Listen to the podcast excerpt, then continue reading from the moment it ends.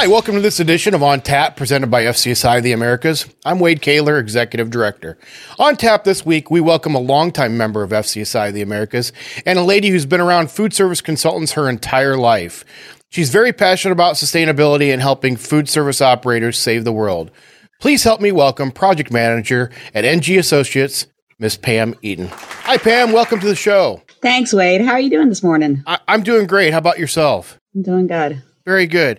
Well, Pam, it's again, thanks for joining us. You know, this whole series of On Tap was created so we get to know our, our FCSI families members a little bit better.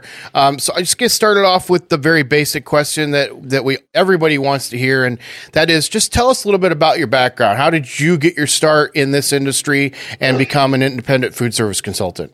Well, as you observed, I, I, I pretty much had no choice. I was sucked in it from almost day one. Yes. yes. so my um, my my father was in the industry, or is still in the industry. If you ask him, he he was never ever leaving, and uh, and so it was just always around me. I grew up with you know what we've now come to to know as the titans of the industry with with Yeah. my dad Bill Eaton and with John Cini and Ron Kooser. yeah. And one of my earliest memories is uh, sitting, literally sitting on our dining room table as my father designed Windows on the World. So Oh, very telling me it was the greatest, greatest bar in the world. yeah. So Yeah, I, I completely agree, and I have to tell you that um, in all these interviews we've done over the last uh, you know few days and, and few weeks, uh, your dad and John Cini's name come up so often. Uh, there is so much history with them um, for people that got their start or people that were introduced to this industry because of of people like your father. Which um, eh, you know, I obviously I know your father very well uh, in as well, but that says a lot to the character of your father as well, just because he got so many people's careers started of of a career that uh, honestly a lot of people, as they explain it, didn't know this is what they wanted to do. Didn't maybe even realize that being a career food service consultant was an option until they kind of stumbled into it by talking to your dad or maybe John Cini or or, or Bill or um, Jim Little or somebody. Jim, But yeah. it's um it's pretty amazing how much far outreach it is. And I agree that you really didn't have a choice. You were going to be in that position no matter what. But you also obviously have Yeah. a passion for it. You wouldn't stay in it if you didn't have a passion. And as long as I've known you for what almost 15 20 years now at least. I mean, you've been doing it. So obviously there is a love and a passion for that career as well. So tell us a little bit about what you do now with with NG Associates. Um, you know, kind of what your specialties are, where your segments are, maybe that you specialize in. Well, um, the company has a, a wide array of of markets that we serve. So we do a, a lot of the corporate facilities, being headquartered in um, the, Bay Area, the San Francisco Bay Area. You know, there's a lot of tech, and that's kind of where the company started with with their tech um, with their tech clients. Mhm. But we've been expanding out from there. You know, building the relationships. You know, it's a relatively new company. Celebrated Yeah. four years in February. And so just, you know, reestablishing the relationships. And so, like I said, corporate's the big one, but healthcare, um, some entertainment facilities, some restaurants, things like that. So it's really, Nice. you know, it's, it's interesting. And having come from a very East Coast type of client, you know, not tech, Yeah. it is a different world working in the tech community. I was actually going to. Was one of my questions I was going to ask you. I know that you've grown up on the East Coast and worked mostly on the East Coast, as far as being uh, located on the East Coast. That is obviously. Um, is there what is the difference between the West Coast and the East Coast type of clients? Can you, or especially the tech? Because I, you know, as like I said, NG is really heavily involved with that industry uh, on the West Coast. The I think you know when I first started, um, the corporate food service was seen as you know a need, a requirement. You know, it was just something Yeah. that they had to do, but it was really not.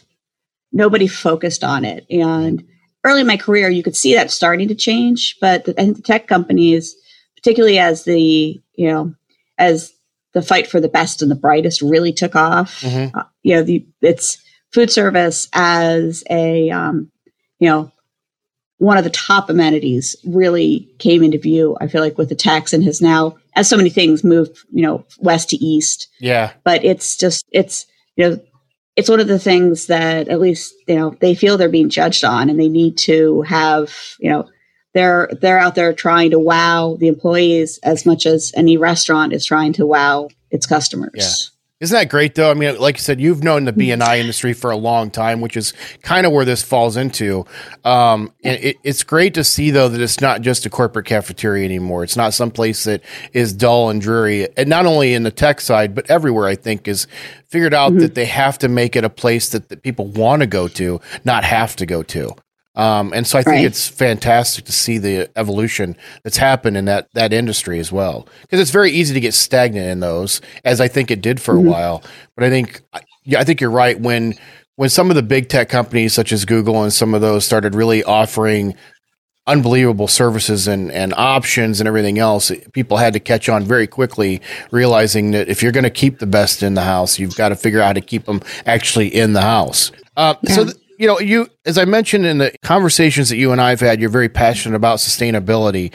Is there a specific instant or point in your career that the kind of the switch went off that you became more passionate about that, or was it always something you've been interested in uh, most of your life? I when I started at um, at Cornell my freshman year, I was you know a typical you know 17, 18 year old, and I did not get my housing forms in on time. So by the time I got around to going, oh, I guess I need some place to live, there was like the ecology house dorm that literally was so far away that it didn't make the campus map. Oh no. so I honestly, honest to God, walked uphill both directions, one mile in the snow to go to class. and so that whole that whole introductory you know early you know you know 17 18 20 that really i feel like started my hey we could do things better. But yeah. what the point that really cemented it was um a conference with with another association. Um Sorry, that was uh um and there was a sustainability speaker um and he said look at it this way. We're traveling on vacation with our family in a car and we're started out in kansas and we're driving north but we're going to vacation in mexico. And we're doing 85 miles an hour and we realize we're going the wrong way. So we're going to slow down to 35 miles an hour.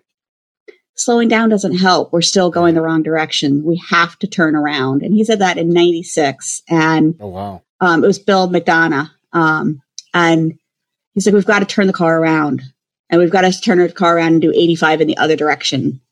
You know, and then the next point he made is like, there are 26 known carcinogens in carpeting currently that are allowed. Our kids are climbing on the carpet. What are we doing to ourselves? And I just, you know, and just taking that kind of expanding that out is what I, I like to think I've been doing since yeah. then. Well, very good. Is is there a particular project or or anything you've worked on, even in personal life, that you're really proud of that sticks out at you over your career so far?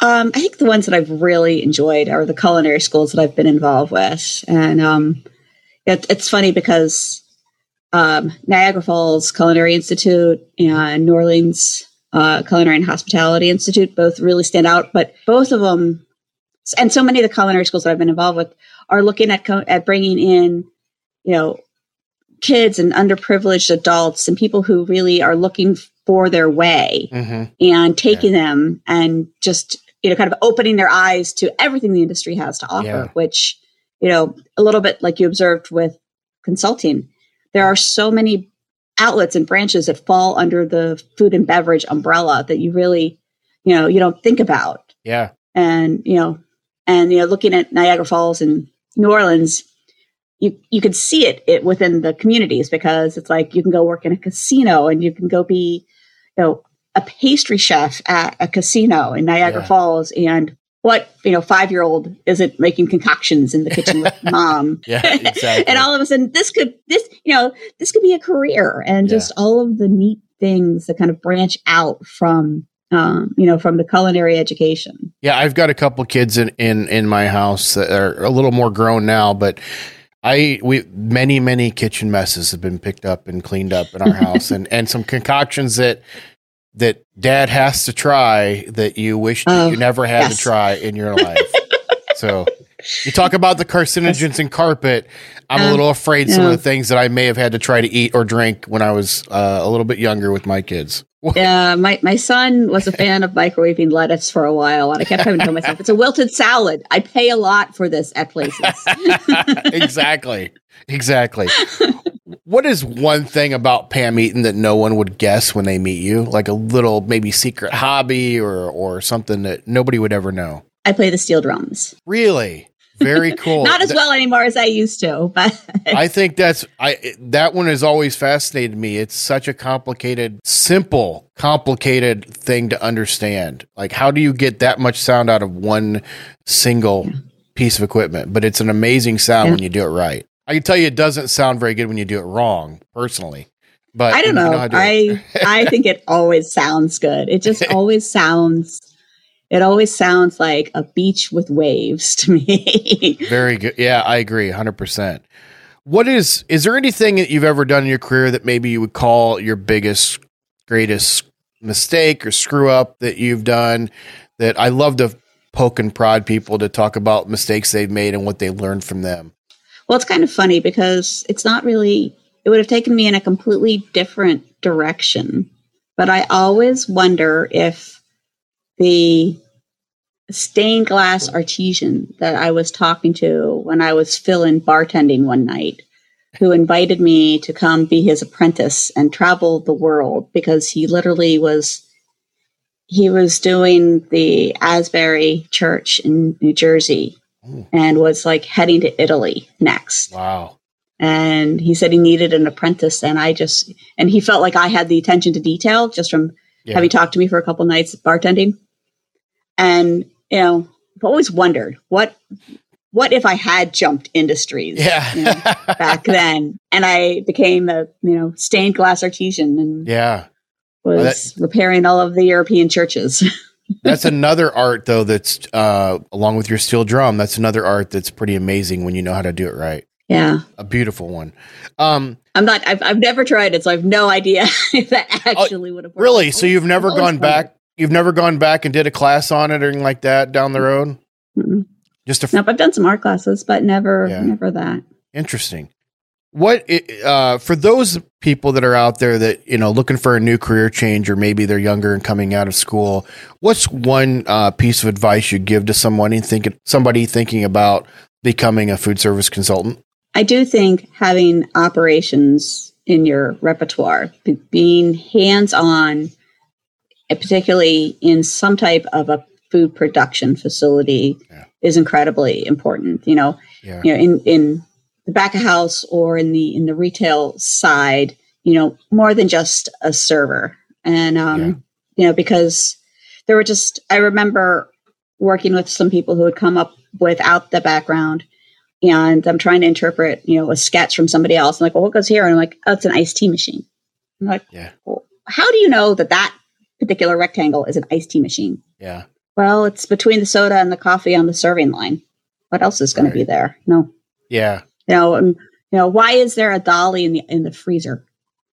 because you're doing Cherries Jubilee for 300 and you're not scooping the ice cream as you go. And I only know that because I've done Cherries Jubilee for 300, yeah, you know, and you know, and so just little things that take the you know the next step in in your in your knowledge that you don't realize are informing you until Right. and, you know until you can you know refer back to them. Very well put. That, that's great advice, and I think operations of any kind, um, again, besides maybe the server part, nothing against servers, but uh, Right. it's pretty cut and dry as far as what you're doing. Uh, the more experience you have in the back operations, I think the better off you are. Um, plus, I'd also, I'm still one of the believers that thinks everybody should have to work in a restaurant at some point in their life because it's a great Yeah.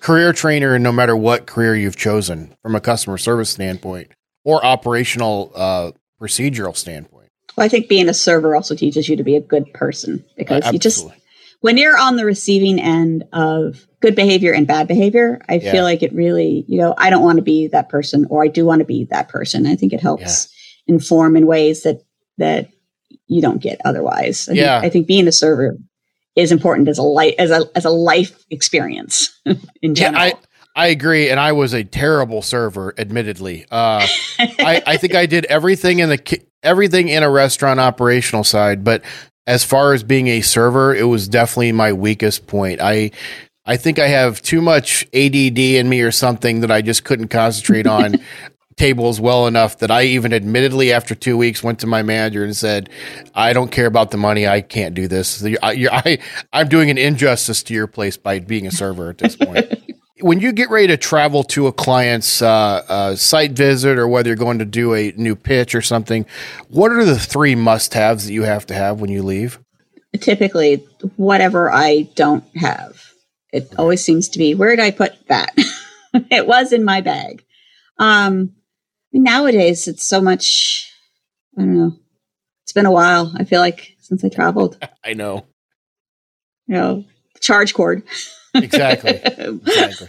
you know, you know, charge cord and phone, and you know, and I feel like nowadays that if you have your phone, you can almost, you know, shocking, you know, almost can't be understated how how much can be done on that little, yeah, you know, couple inch by couple inch piece of equipment. We truly have a, a, a computer in our pocket nowadays. It's it is amazing, yeah. especially growing up yeah. in the era that you and I did, which is not having a phone at all with you for most of our lives, at least in our teenage yeah. lives and everything else. And now that you actually have a, a computer in your pocket at all times, it's pretty amazing. I mean, yeah, because it's like you know your you know your your Rolodex, your you know all your contacts are on the yeah. phone. Your you know if you if if you invest in any of the um, those kind of apps, all of your payment is on the phone. Right. So, if I was to go and ask your family or your friends, what are three things they would tell me about you to describe you? That I'm chatty. and my mom would go on to say that I talk too fast. I try to be inclusive. I try to make sure that everybody's, you know, having a good time, that I can't ever I can't seem to step away from being the restaurant manager. I have to you know, if something needs to be done, I have to step in. If somebody's sitting off to the side, I, I try to, you know, pay attention and go and see them. And that for as organized as everything up here is, it's like a little bit like a duck. Yeah. that my feet are going. everything out of scene is a little bit chaotic. very, very good. Well, Pam, that's all the formal questions I've got for you today. But before I let you go, you know, we do like to have a little bit of fun with everybody. So I've got a series of would you rather questions. So we'll just jump right into those. Uh, would you rather tell bad knock knock jokes to everyone you meet or talk about yourself in a third person for the rest of your life? Oh, I guess bad knock knock jokes. Okay. I've learned a bunch of them with my son. would Would you rather be a be famous as a comedian or be famous as a musician? musician. Would you rather vacation in a luxury penthouse or the remote wilderness? Ooh, remote wilderness. Would you rather ride the scariest roller coaster in the world or bungee jump off the tallest bridge in the world? Roller coaster. Would you rather eat a bowl full of jelly beans or a bowl full of Skittles? Jelly beans. Would you rather know all the secrets to space or all the secrets to the ocean? It's another discussion my son and I have. I think ocean. You'll let him solve all the ones for the space, right? Yeah, although he's also just as torn. He would probably okay. not have a good answer for that one either. Okay. Would you rather never have to do laundry again or never have to do dishes again? Ugh, dishes. All right. Uh, I would, would so much rather do laundry. would you rather have the most expensive dessert or drink the most expensive champagne in the world? dessert. Would you rather be more technologically inclined or better with people? It's better with people. Would you rather give up coffee or soda for a year or not be able to brush your teeth for a year? Oh, I guess I'd have to give up coffee and I, well, I could give up soda easy. But if I had to give up both, I guess it's still that than not brushing my teeth. okay. The last one I've got is a, uh, uh, an interesting one. It's a um, would you rather fight three half size clones of yourself or one full size clone of yourself? I guess one full size clone of myself. Very good. Well, before we before we let you go, Pam, how do people find out more about you or NG Associates? Um, the website is ng-associates.com, um, and we've got a LinkedIn presence all the you know LinkedIn stuff. So they're probably the two the two easiest ways to, to find us. Well, that wraps up this edition of On Tap presented by FCSI the Americas. A huge thank you to Pam for joining us today. We can't do the shows without members like you. If you enjoyed today's episode, please make sure to subscribe to the show wherever you find your favorite podcasts. And make sure to turn on those notifications so you don't miss out on any future episodes. But until then, cheers.